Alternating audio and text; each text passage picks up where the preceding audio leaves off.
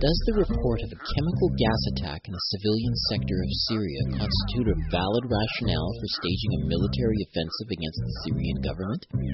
What does the August 21st incident have in common with other historical triggers for military aggression? Can humanitarian concerns ever justify defiance of the UN Charter in Syria and elsewhere? Do the NATO interventions in Yugoslavia in 1999 and Libya in 2011 constitute success stories which could inform policy around Syria? In the next hour, we'll examine common justifications for war throughout history, including the so called responsibility to protect doctrine, with three analysts Richard Sanders of the Coalition Opposed to the Arms Trade, former Canadian Foreign Affairs Minister and University of Winnipeg President Lloyd Axworthy, and geopolitical analyst and award winning author Mahdi Nazemroaya. On today's program, Justifying War Yugoslavia to Syria. Bringing you the analysis beyond the media headlines, the Global Research News Hour is on the air. Welcome to the Global Research News Hour for the week of September 26, 2013. I'm series host and producer Michael Welch. The Global Research News Hour is a special radio collaboration between the Center for Research on Globalization and campus community radio station CKUW 95.9 FM in Winnipeg. We seek to provide listeners with access to analysis of some of the major stories shaping our world today, from thinkers, researchers, and unique political personalities rarely addressed by major media. Our program is available from the center's website, globalresearch.ca. Our show is also broadcast on the Progressive Radio Network at prn.fm. We'll begin our show with news notes, a sampling of articles from the Global Research News site.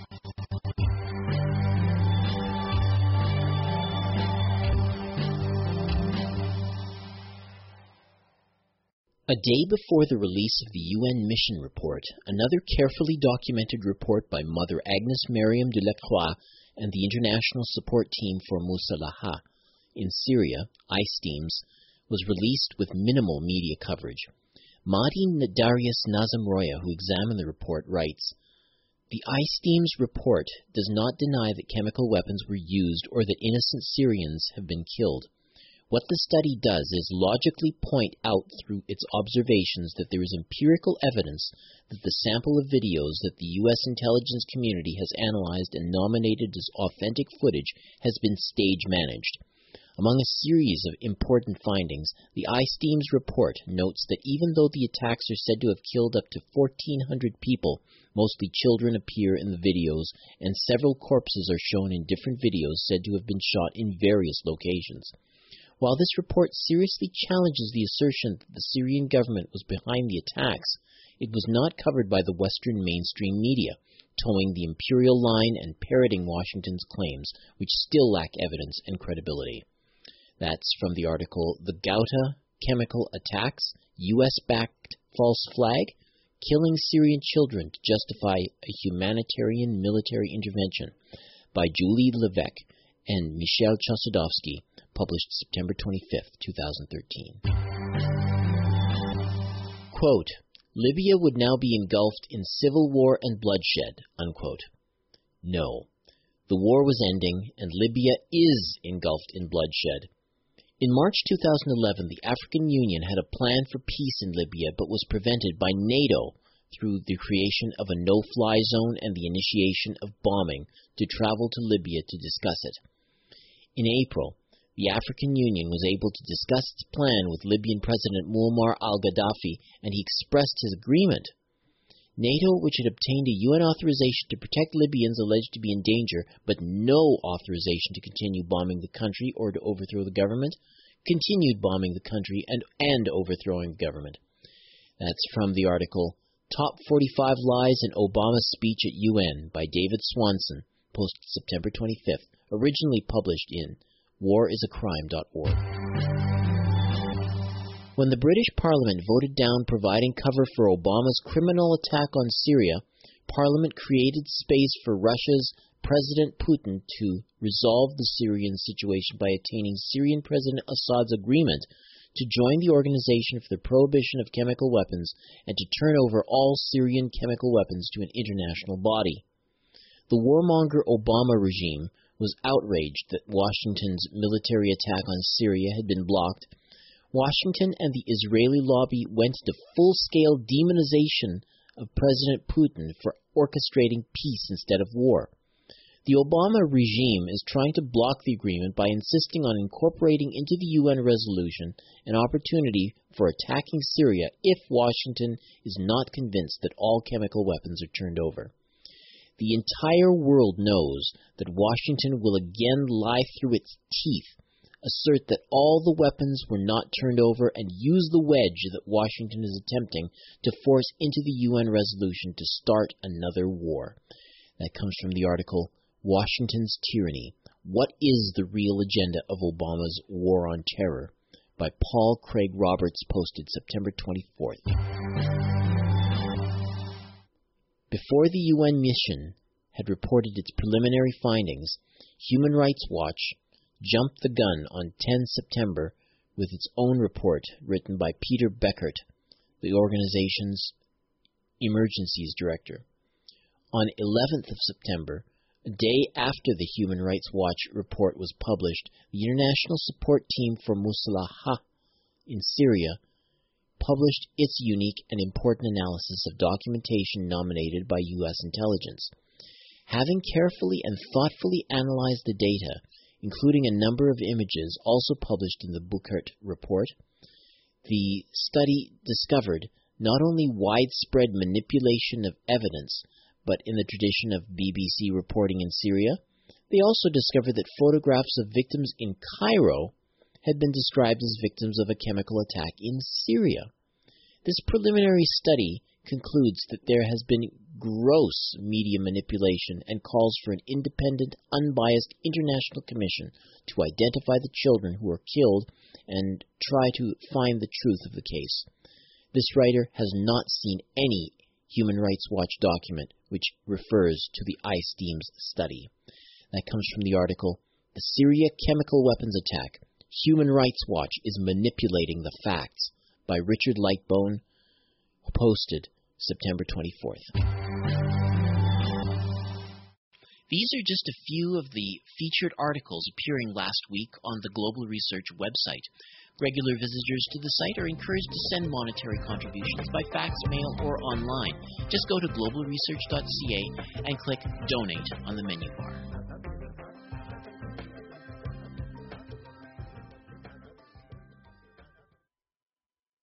Chemical gas attack against civilian districts in Damascus has provided the main justification in recent weeks for a military offensive against Syria by U.S. and allied forces. Historically, Outrages of this nature have been invoked to mobilize support for military action. They're called war pretext incidents.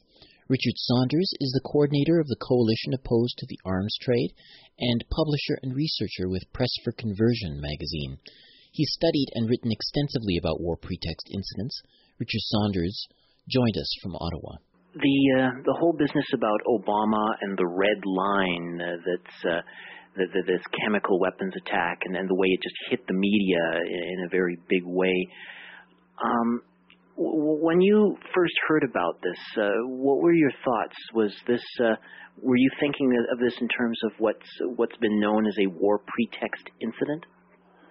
Well, yeah. When uh, Obama made his speech back in August of last year, um, it seemed to me pretty obvious that he was setting up setting up uh, for a future war pretext uh, incident that could, they could generate. Uh, basically, he said if Syria were to use chemical weapons, then we would seriously think about uh, attacking them. Whereas he had been uh, pretending, at least, not to be really very keen on a military strike against Syria. Mm-hmm. Uh, he then gave his red line speech August 20th of 2012, and uh, it sounded like okay, they they're going to set up a, a. I mean, they could very well set up a an attack and then make it look as if the uh, Syrian government had done it, and then they'd have their excuse, the excuse, the uh, pretext that they needed to go to war. It's not the real reason for them going to war, but they would use that as the as their reason, as their excuse that they could uh, generate pub- enough public support to uh, to rationalize going into uh, into war because you can't really tell people the real reasons for war. If you told them the real reasons, they people wouldn't support it because people are generally not warlike. They don't want to go to war. They don't like to kill people. That's I mean, this is shown by how difficult it is for the military to get people to kill people. They have to go through a lot of training and brainwashing and and uh, similarly, the public doesn't want to go to war, so um, you need really good excuses uh, to get people to think that the wars are being fought for good reasons, for moral, just, humanitarian reasons, and uh, you know, in order to stop a bigger crime or more violence from happening, or you know, to curb a dictator or to promote human rights, et cetera, et cetera. That's the biggest thing lately is the, the whole responsibility to protect uh, doctrine, which is being used now to uh, to get support from progressive organizations to endorse uh, wars and regime changes and bombing campaigns that are really being fought for other reasons. I mean, the real reasons for war are, uh, are, are more economic, really, geopolitical. And that's, uh, I, I guess, to, to define our terms. I mean, we were talking about fabricated pretexts, not the real reason. Yeah, um, there's different ways you can. Uh, the pretexts sometimes they're totally fabricated. Like for example, with the Vietnam War, that was completely fabricated. There was a, a supposed incident in the Gulf of Tonkin that's become quite famous now, the Tonkin incident, which you know they said that uh, Vietnamese had attacked a U.S uh, ship, and uh, and so this was the, the excuse that, that Johnson needed to uh, just to really escalate the war in Vietnam, uh, the, the Tonkin incident. So that was totally fabricated. There was no attack.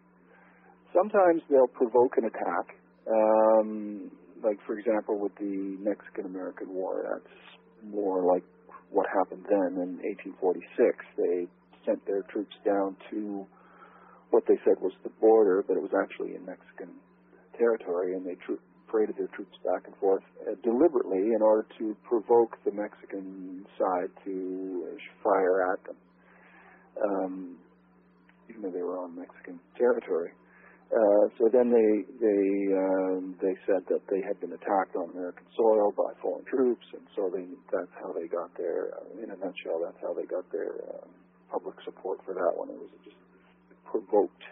And other times, it's not really clear whether it's fabricated or, or what it is. Like with the Spanish-American War, it, it looks pretty clear that it was fabricated, but we can't be. I don't think there's actually perfectly clear evidence of a smoking gun in that case. That was in uh, 1898. There was a, a big uh, U.S. warship in the harbor of Havana, and um, it blew up, and all these uh, um, U.S. sailors on board were, were killed and the ship sank.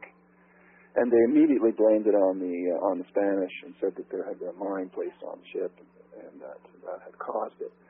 Um, but uh, subsequent uh, research, even by the U.S. military, showed that it was not a mine on the outside of the ship. It blew up from the inside. There was it could have been an accident. Maybe there was a you know all the munitions were stored right next to the uh, to the coal bunker, and so maybe that caused it. And then, there, but there's allegations that it was caused, that it was deliberately done uh, to create that pretext. Well, in, in, in any case, the media jumped in.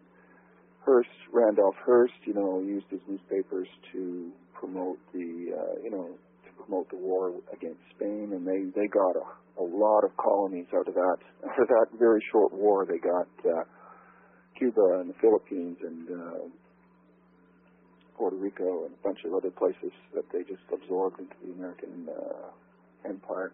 I think with the whole war pretext uh, approach, it seems clear that the, the major media, the agenda setting media, are pretty key players mm-hmm. in order to make this happen.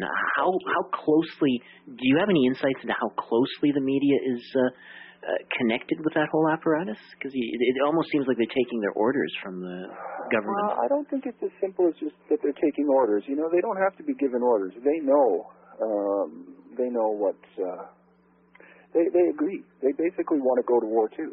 Uh, they want to.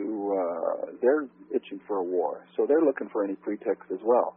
Not as if they, uh, you know, there's a, an order that comes down from the president. Okay, uh, you know, we're going to go ahead on this day, and uh, you know, they they're just they know what to do. They know, uh, you know, they're itching for the war as much as the uh, as much as the government is. I think they're, they're big, huge corporations, and uh, they their advertising comes from these huge corporations. As I said earlier, the wars are really fought for the benefit of the of the huge corporate interests. You know, whether they're getting a sort of bunch of natural resources out of a country, or whether they're um, you know using uh, exploiting labor in a country, getting basically slave labor uh, out of factories, or, or or whether they're using a war to get their military bases spread into a country so that they can uh, dominate a region.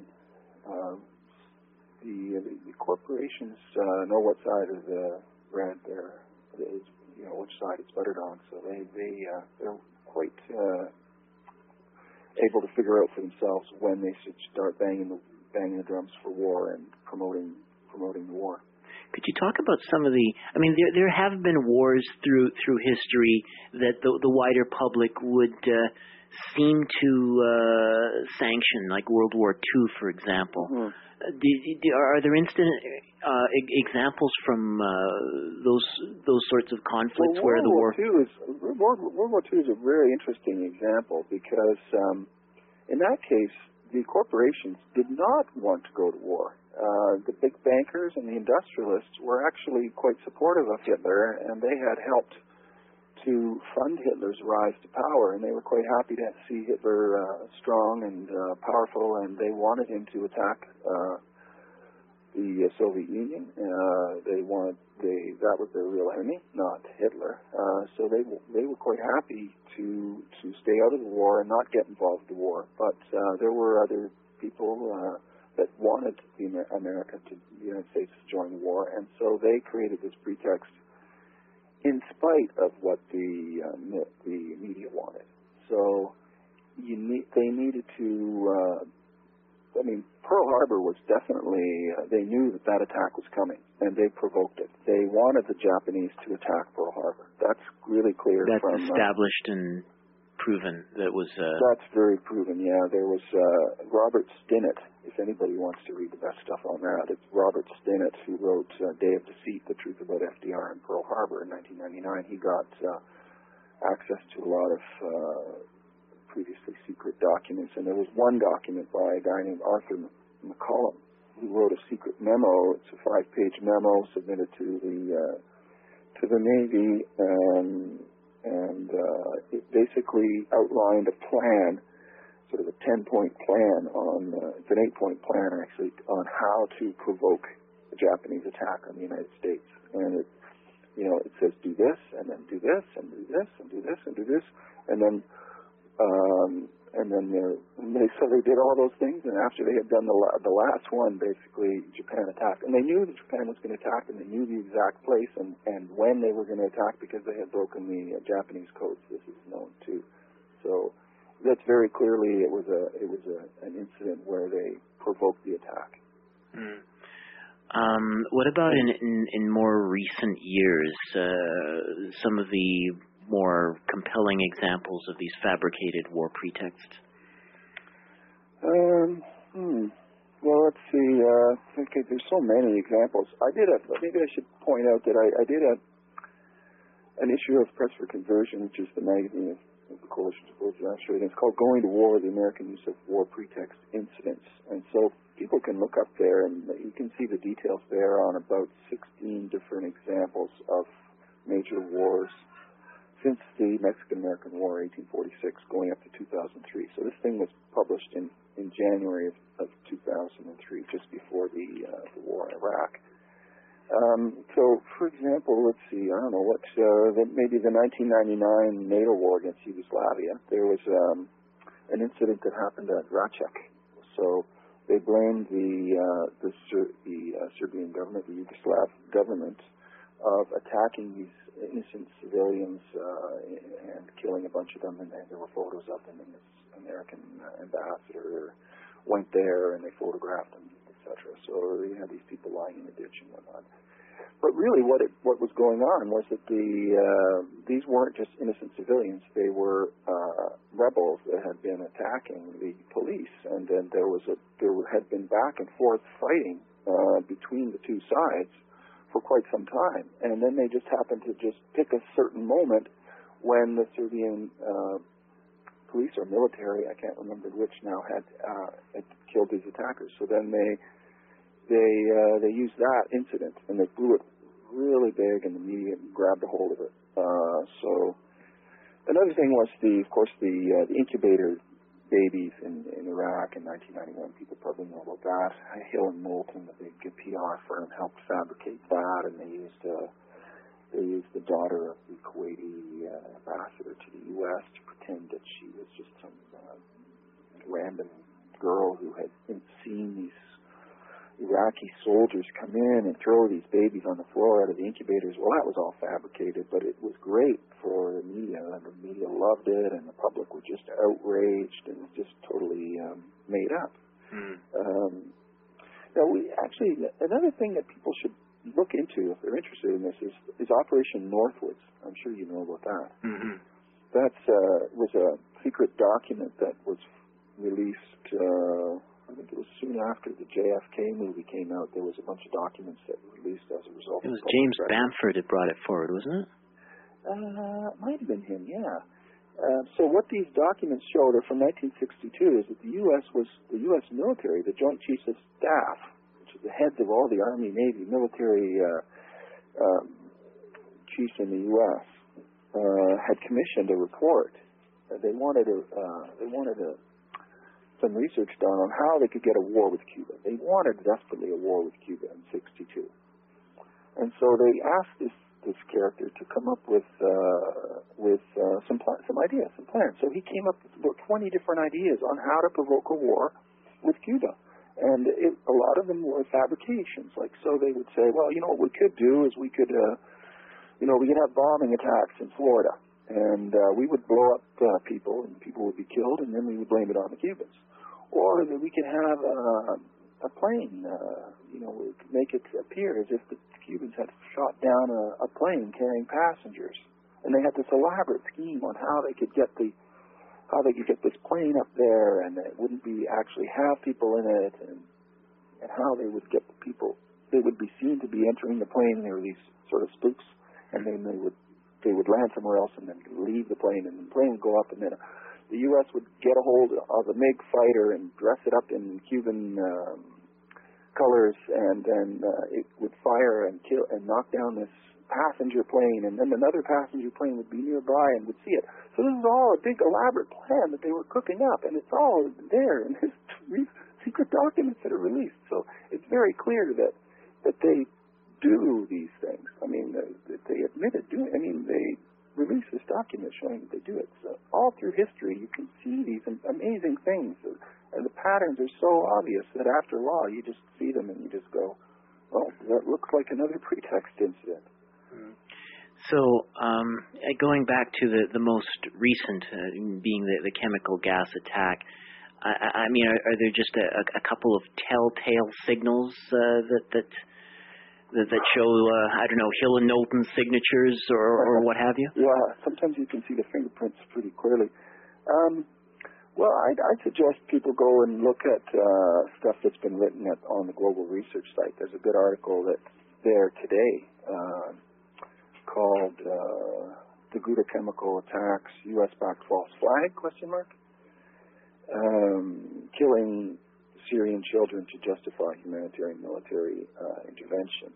So that's a good article that's just been posted today. Um, one of the one of the things about that that I find quite uh, quite significant is that Turkey uh, arrested some of the Syrian rebels, and they're on trial. They they were arrested uh, last uh, May, May 23rd. the Turkish police arrested these rebels and found that they had uh, uh, sarin gas uh, and they're on trial. They were recently on trial, and uh, the trial, their trial, and their um, indictment, or their being, sorry, they're being found guilty of uh, of these crimes, just coincides with the chemical attacks. So they were here are Syrian rebels with chemicals, chemical weapons. Um, another thing is the UN investigator uh, Carla Del Ponte.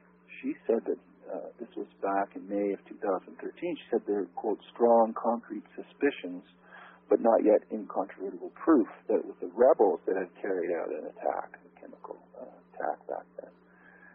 Um, the, the rebels that the U.S. and its partners are supporting. Yeah, yeah. And then there's been reports that the uh, the Saudi intelligence agencies have supported the Syrian uh, rebels with with chemical weapons. Um, the, the thing that really makes you have to be suspicious, I think, is that um, it makes no sense that Syria would use chemical weapons um, after they've been told quite clearly by the U.S. president that if they do use chemical weapons, then the U.S. will attack, or that it would, you know, it's much more likely that it will attack. That that's a red line. Obama on August 20, 20th last year said that a chemical weapons attack by the government would, you know, they would attack. The U.S. would basically attack if the, if the Syrians did that. So why would they do it? They don't want the U.S. to attack. And also, very strange, it's one year and a day after his speech that this attack comes. It's almost as if the uh, attack was being done on a day that would make it to, that would tie it to that red line. Again, why would the Syrians do it on that day? Another thing is, why would they do it right near where the um, UN inspectors are? I think that the UN inspectors had just got there, and they were close to it, close to that location. So why would they? Why would the Syrians do it at that time, right at that very moment? It makes no sense. Well, Richard Sanders, it's always great having you on the show. I, I thank you very much for that uh, analysis, and uh, I guess we'll just see how things uh, re- unravel uh, as the Syrian crisis uh, moves on. Thank you well, so thanks. much. It's uh, it's very fa- it's really fascinating uh, to look at these things, and I really would uh, encourage people to to dig into these to the history of these things because you, you see the history repeated enough times uh, with every war, uh, basically that the U.S. has promoted, then uh, eventually uh, you see the patterns and you can start to be more skeptical, and you won't you be kind of inoculated against the uh, against uh, being sucked in and, and yeah, intellectual self-defense. Yeah. Okay. Okay. Thanks a lot. Thanks a lot, Richard. Richard. Sanders is the uh, coordinates the coalition opposed to the arms trade and pub- is publisher of Press for Conversion magazine. You're listening to the Global Research News Hour broadcast on campus community radio station CKUW 95.9 FM and on partner radio stations across Canada. We are also podcast at globalresearch.ca and air Mondays at 5 p.m. Eastern Time on the Progressive Radio Network at prn.fm.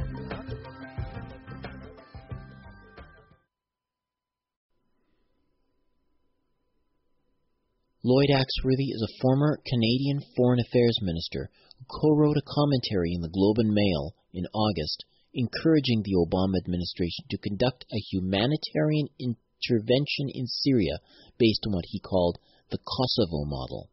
The Global Research News Hour interviewed Dr. Axworthy at his office at the University of Winnipeg.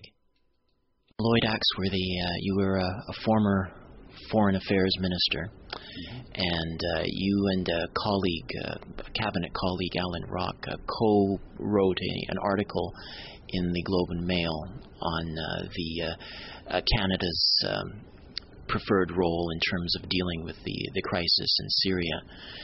And you alluded to, I guess, what's called the, the Kosovo precedent as a means of reconciling the the veto, apparently the perennial veto by uh, the uh, by Russia as uh, an obstacle to action. Um, do you want to talk about that uh, that actual sure. precedent and how it applies here? Well, I think it really starts when uh, when I was in foreign affairs, and the world was changing. The Cold War had come to an end, and what was appearing increasingly were a variety of conflicts that had huge impacts on the life and well-being of civilians. Rwanda being a good case where genocide took place. Uh, the Balkans, Kosovo, where there was large-scale uh, ethnic cleansing and large-scale uh, murder of Kosovars, uh, Muslims. Uh, the Democratic Republic of Congo was going through the same thing, and I think what we were seized by at the time is that there had to be a much better way of protecting people. And part of the problem is that much of the violence against civilians was by their own governments.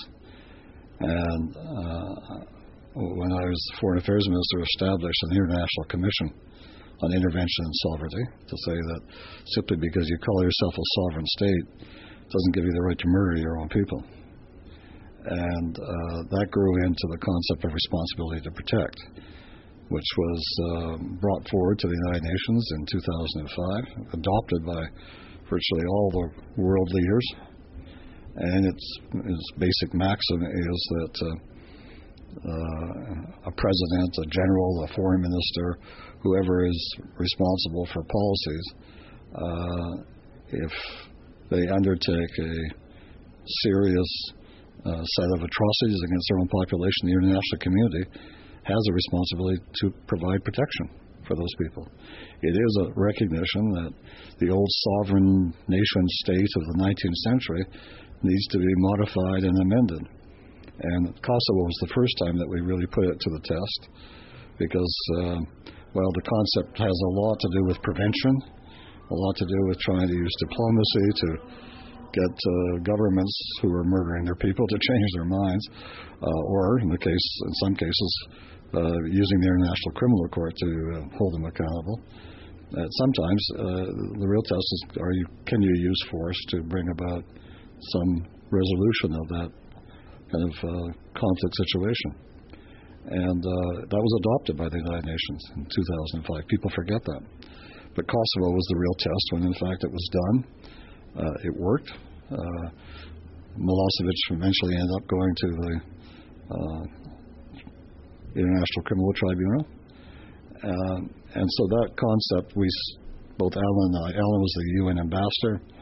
I was a foreign minister. We worked together on it, and we felt that what was happening in Syria was a pretty good example of where responsibility to protect should be applied. Yeah, I know that the um, the concept of, of responsibility to protect. It's it's in principle it's it's kind of hard to argue against it, but I guess uh, in fact I, I know that a, a, a, former UN humanitarian coordinator I spoke to some time ago, Hans von Sponeck, uh, seemed very complimentary of you for uh, you know, championing that. However, I, I have also heard a, a lot of criticism in the sense that in practice you end up intervening in areas or using the, that R2P concept as a, as a cover for uh, some sort of a geostrategic initiative, uh, you know, saying, well, we got to stop the, the violence. It's not really applied in a universal way.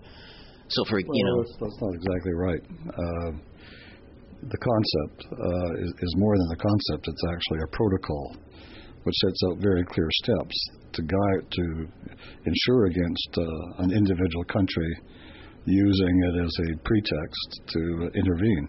It's got to go through uh, multilateral decision making. It's a military means that have to be limited.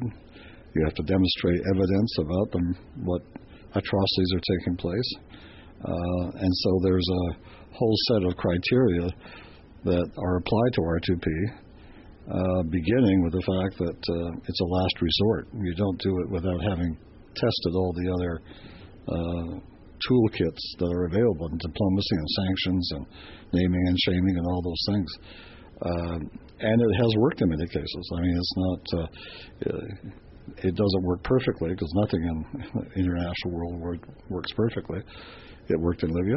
Uh, it uh, had a very major impact in Kenya to begin with when Kofi Annan intervened, but it wasn't that wasn't a forceful one. It worked in uh, the East Timor, worked in uh, the Balkans. So it's not, and I don't think in any of those cases, because I was involved in many of them, there was some secret reservoir of oil that we were trying to achieve. It was just that uh, ultimately we need to have a world based on the rule of law and some sense of justice and equity. And simply because there is this old concept of sovereignty around, that shouldn't get in the way of protecting innocent people from being murdered by their own governments.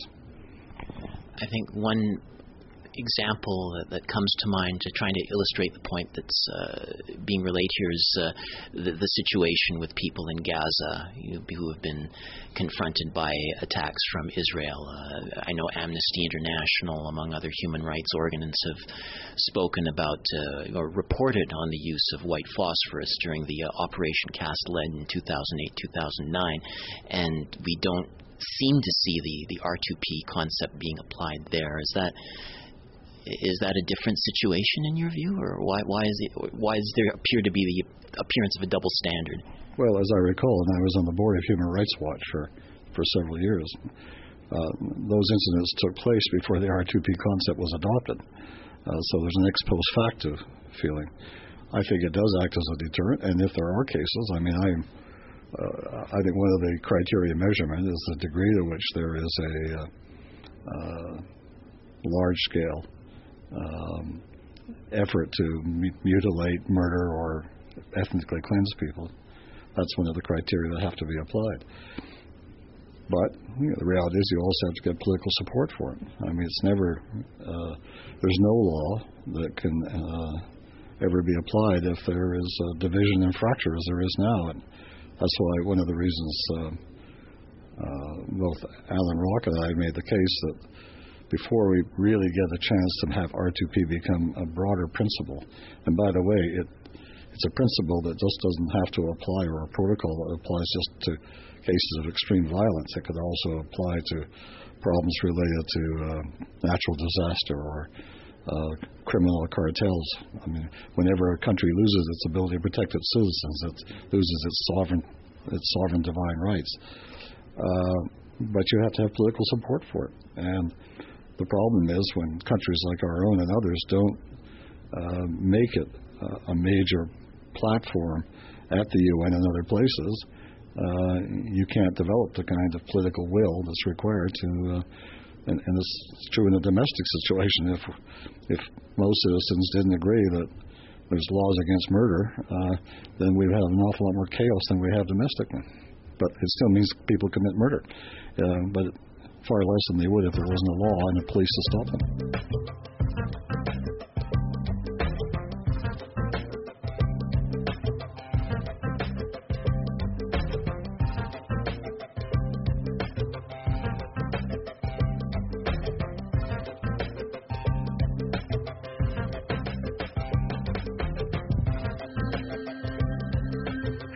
Critical look at the model of humanitarian intervention envisioned by Dr. Axworthy for Syria and similar countries. We're now joined on the phone by Mahdi Darius Nazemroaya.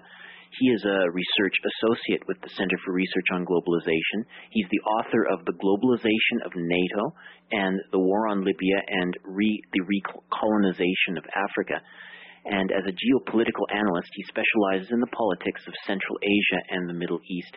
He contributes to the Strategic Culture Foundation, Moscow, and is a member of the Scientific Committee of Geopolitica in Italy. Welcome uh, to the Global Research News Hour, Mahdi Nazemroaya. Thank you for having me. Okay, so um, first of all, you had a chance to listen to uh, some of uh, President uh, Dr. Axworthy's uh, comments about the um, the uh, proper approach to uh, Syria and the whole humanitarian intervention model uh, based on the, the Kosovo model. Um, do you have any thoughts that that uh, come to mind about some of what he had to say? Well, with all due respect to uh, Mr. Axworthy, uh, the president of the University of Winnipeg has his facts wrong when he states that Libya was a model of success. If he wants to call Kosovo and Libya uh, models of success, he has his facts wrong. Actually, those aren't the only uh, misperceptions he has, to put it politely. He has his facts wrong about Kosovo. Uh, when he stated several times uh, there was genocide took place in uh, the province of Kosovo, uh, he is actually contradicting what the United Nations has ruled. Uh, United Nations Court has ruled that uh, there was no genocide there. That in, includes a panel, a tribunal of international judges, one of which was Albanian. They ruled that no genocide took place. NATO has said the same thing, include, including a Canadian military officer who served as the OSCE's Kosovo verification with the Kosovo verification mission. Even the OSCE have said that no genocide took place. So Mr. Axworthy has his facts wrong about that. Now, what about, about atrocities? Well, there was deaths uh, mm-hmm. in both Libya and Kosovo, but the, it, it, to say that there was deaths and we need to intervene is not enough. We need to contextualize those deaths. How did they take place? Well, they first took place when weapons shipments were being sent into these places to uh, to uh, non-government uh, movements or militias. In the case of Kosovo, it was the KLA, the Kosovo Liberation Army, and in the case of Libya, it was a group of rebels with various names and affiliations. One of them was the um, Islamic Fighting Group of Libya, which is affiliated to Al Qaeda. But before I mention that, I want to point out that in Kosovo, as the United Nations has ruled, there was no genocide, but there were deaths. How did those deaths start? How did the whole situation in Kosovo started? It started when the KLA started targeting Kosovar Albanians not just Serbs, Kosovar Albanians who worked in the civil service. They were they meant to do this to drive them out and to create a, uh, a gap between the Serbs and the uh, Kosovar Albanians to make it an ethnic issue, you know, Serbs versus Albanians in Kosovo. So that that's why the Yugoslav Federal Army intervened into Kosovo. Uh, it wasn't because of uh, genocide or ethnic cleansing. Of course, I have to mention that uh, th- this matter wasn't a bed of roses. That there was mistakes uh, mistakes and um, and uh, you know the Serbian forces there got out of hand in, in, in several situations. But they originally went in there to protect Kosovar Albanians, not just Serbs. Okay, so that that's the issue of Kosovo. Libya. It's been depicted as basically just going out and killing all the uh, the Kosovars. It's uh, that, that uh, without that context that it was essentially a, in a protective mode. It was, yes, it was in a protective mode, and and also was to, to preserve security in in the uh, Albanian-dominated province of Kosovo. Uh, but uh, I want to also mention Libya. You were in Libya in 2011, were you not? Yes, I was in Libya. I saw R2P firsthand, mm-hmm. and, and uh, before I actually jump to Libya, I, I, let me backtrack and say something about Kosovo more Kosovo Albanians were killed by the NATO, NATO bombing than by Serbs. So we should keep that in mind. And, and there were also, and what about uh, like other sorts of, uh, you know, the, the, the infrastructure of the country was affected? Well, they bombed infrastructure in both cases. Now, this is where I want to speak about my first-hand example on Libya on the ground when I was in North Africa. They bombed the hospitals. They bombed residential neighborhoods. They wa- bombed water treatment facilities uh, food depots, uh, electricity uh, infrastructure, hospitals, universities, schools, residential areas, if I haven't mentioned that. I don't think that's a responsibility to protect. That's creating humanitarian disasters. They are creating humanitarian disasters by attacking. I mean, if that's Miss R2P, uh, that's not a that's not a responsibility to protect. It, it, it's it's actually uh, it's actually imperialist war and war uh, and crimes against humanity. Could you clarify something for me? I mean, is it your opinion that those, uh, you know, the, the, all that infrastructure, the schools and whatnot, were, were deliberately targeted, or was that just what they call collateral damage? Well, there was no military sites near them, no soldiers near them, and uh, yes, it was deliberate. In fact, when they bombed the radio station, TV, television stations in uh, Libya. They said it was uh, it was because of R2P that they killed all those journalists. They said that what they were reporting amounted to to uh, crimes. It mm-hmm. was basically to have a mono- monopoly over information. So they were deliberately, of course, they Tripoli was under siege, and to get their their I, I'm going to put it paraphrase what the Prime Minister of Italy said, the former Prime Minister of Italy during the time of the war. He said that the whole point of this war is to make their lives as miserable as possible, the people of Libya and Tripoli, so they actually do rebel against Gaddafi. That that was the whole point. I mean, who sent the weapons in? How did these humanitarian disasters start? They start when the weapons are sent to one of the sides, and that side specifically is the side that's not the legitimate government, and then they start fighting. If Mr. Axworthy really cares about protecting human lives, he should be lobbying for the United States and other countries, including the League of the most anti-democratic league in that region, Saudi Arabia, Qatar, and the United Emir- Arab Emirates and Jordan, from sending weapons in to these countries. Mm.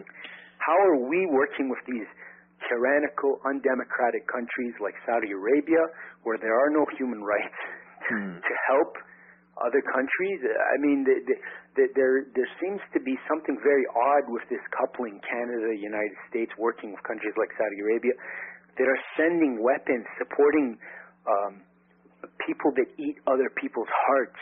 You know, people that are raping it, people that cut the throats of people just because they're Christians or belong to a religious sect that they they they, they don't uh, ideologically agree with. I mean, this is the type of people we want to intervene to protect. I mean, if we really care about any humanitarian process in Libya, the first thing we're going to do is stop sending weapons into that country, which is making the situation much, much, much worse. Hmm. Well, uh, if I could just, I'm just going to quote something from the the article he wrote in the the Globe and Mail with Alan Rock. Uh, he's, uh, you know, referring to the um, the you know, UN Security Council and the, responsibility to protect doctrine, and, and it says, "quote uh, that uh, the the UN Security Council did not intend that urgent humanitarian responses would be hostage to vetoes unreasonably exercised out of self interest by one or more of the permanent five council members. The very purpose of R2P is that we should all protect innocent lives without reference to purely national interests or crass political gamesmanship. And I think in the context he was referring to Russia. Um, but uh, how, how would you address that uh, sentiment? Well, I'm going to make something very clear. When he talks about humanitarian action, he means he means an invasion and a war. That, that that's very mm-hmm. clear. It's he's not asking for let's send food supplies to Libya. Humanitarian action replace that word with a war, an attack, or an invasion on Syria. He's saying the Russians, and I have to add the Chinese as well, are vetoing an attack on Syria. We want this attack to be legal we're going to say we're doing it for the Syrian people. And because they've prevented us from attacking, we need new measures. I mean, R2P is the. If we look at every single case of this R2P doctrine in practice, despite what Mr. Axworthy thinks it can be used for, and despite what many people might think it might be used for, and many of these people have a noble vision for the use of responsibility to protect and are human, genuinely uh, supporting it about, with humanitarian concerns. Despite what they say, every case of R2P has been used for negative, nefarious reasons. From Libya to Kosovo. They have been used for negative reasons, and not only that, if we measure them in qualitative and quantitative ways, they were negative. The people did not, the quality of lives did not become better, the living standards did not go up. Actually, after our so-called humanitarian intervention in Kosovo, it had the highest suicide rates in Europe. Uh, suicide jumped up there because life became so miserable. If you ask Kosovo Albanians what they think about their country, they're going to tell you we own nothing, and this place has essentially become a colony. That that is not success. Libya is a country that's broken. It's basically decentralized. You have tribalism now. You have little fiefdoms. The government is not in control of most of the territories of the country. Uh, there's armed gangs, lawlessness. People are being killed. There's robbery, a country that had a relatively low rate of crime, uh, much lower than ours in Canada, is now filled with daily crimes. People are being kidnapped. Uh, they're being killed in the streets, gunned down. Uh, no oil is even being sent. This economy is in disaster. This is a country with the highest living standards in Africa, one of the highest living standards in Africa.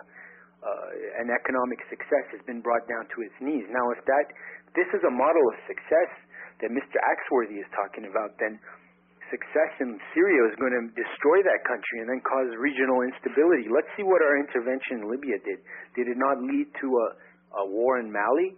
Did it not lead to instability and fighting in Niger? or terrorist events in Algeria? Have weapons in Libya not been smuggled and sent to other parts of the world, including uh, Syria, where they're being used to fight?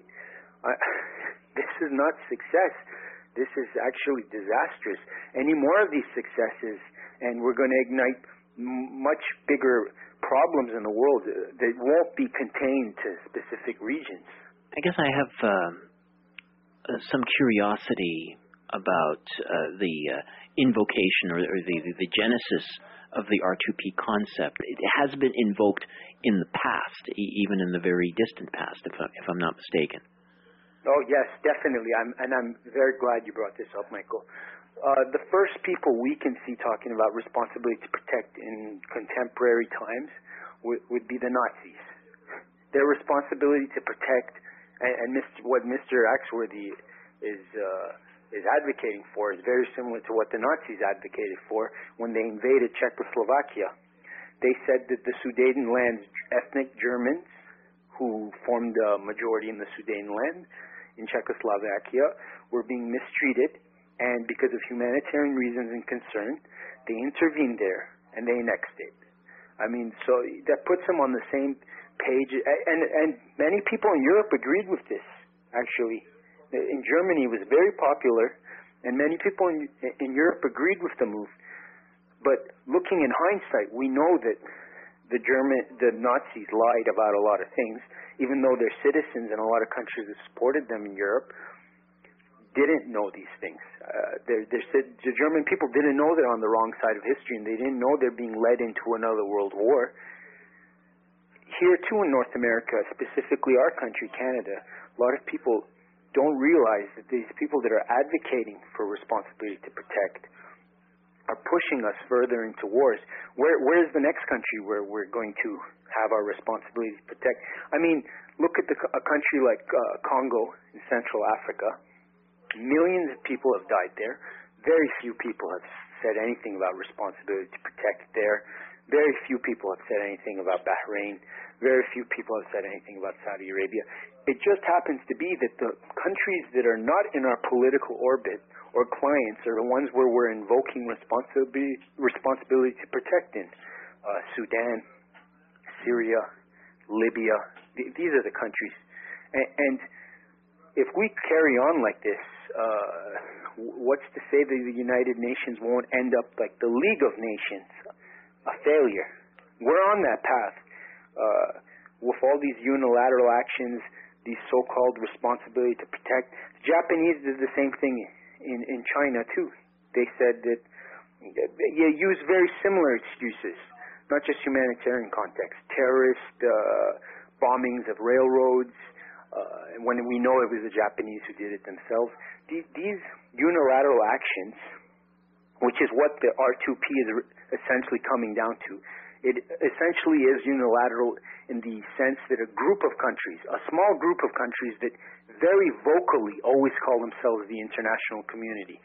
These, this small group of countries is basically a few countries in the EU, Canada, the United States, Israel, Japan, Australia, Singapore, a few countries. They're saying that they're the entire international community, but the opinions of countries like Ukraine, Russia, Kazakhstan, China, Armenia, Iran, uh, uh, Sudan, Algeria, Brazil, India, Argentina, Venezuela, Cuba, they don't count. They're not part of the international community. So whenever we hear countries saying the international community, we they're appropriating those words to justify uh, nefarious uh, wars. Mm-hmm. So, um, do you see that? Uh, I mean, if, if basically, the, to, to, sort of paraphrase, if you're saying that the humanitarian intervention is essentially a propaganda ploy to justify rallying a, a population uh, into a military conflict for, I guess, imperialist reasons, then um, do, do you see much hope that that uh, the wider public will see through this? Uh, are we seeing it now with regard to Syria? Well, if you want to look at the cheerleaders for humanitarian intervention, it's very odd. We have the liberals, and I mean not big L liberals. I mean people who consider themselves liberals uh, that support it. Uh, prog- some progressive people, I guess you may call them. And at the same time, you see people like John McCain, uh, Joseph Lieberman, Benjamin Netanyahu, uh, the um, uh, PNAC, neo, a bunch of neoconservative think tanks, all supporting it as well. There's some sort of alliance between them for these wars. Um, and, and in regards to Syria, I, I think people don't buy what they're what they're saying at all. I mean, when they start seeing, when people are realizing that for some reason um, the the people that we've been told by the U.S. government that they're fighting the last decade in the global war on terror are the ones they're supporting in Syria. But that's why 9% of Americans only support a war. 91 don't. Uh, the majority of the world is against it. Even the U- United Kingdom's uh, Parliament in in uh, in London, they they they revolted. There was a parliamentary revolt. They, they're aware that this war uh, won't be popular, has zero support, and most people are really aware that there's no humanitarian concerns. I mean, John McCain, who was pushing for this war in the United States, has been grilled by his constituents, saying we're going, we don't want to go there to help anybody. It's, it's for very bad reasons. If they really want to help anybody, they got to stop sending the arms to these groups that are killing people indiscriminately and destroying Syria's society. If they were real revolutionaries like Che Guevara, they would not attack marketplaces in Libya or the universities or the towns or civilians or churches or blow up mosques. They would be going for political targets. They would be going after the regime, not against innocent civilians. But instead, they're spreading chaos in that country by attacking and weakening it. Well, Mahdi Nazemroaya, I really want to thank you for uh, those uh, perspectives that you've brought to this uh, very important debate, and uh, hope that we can uh, touch base again soon for more analysis from you. Thank you so much. Thanks, Michael. Mahdi Nazemroaya is a geopolitical analyst based in Montreal. He is the award winning author of The Globalization of NATO and the War on Libya and the Recolonization of Africa. He's also a frequent contributor to globalresearch.ca.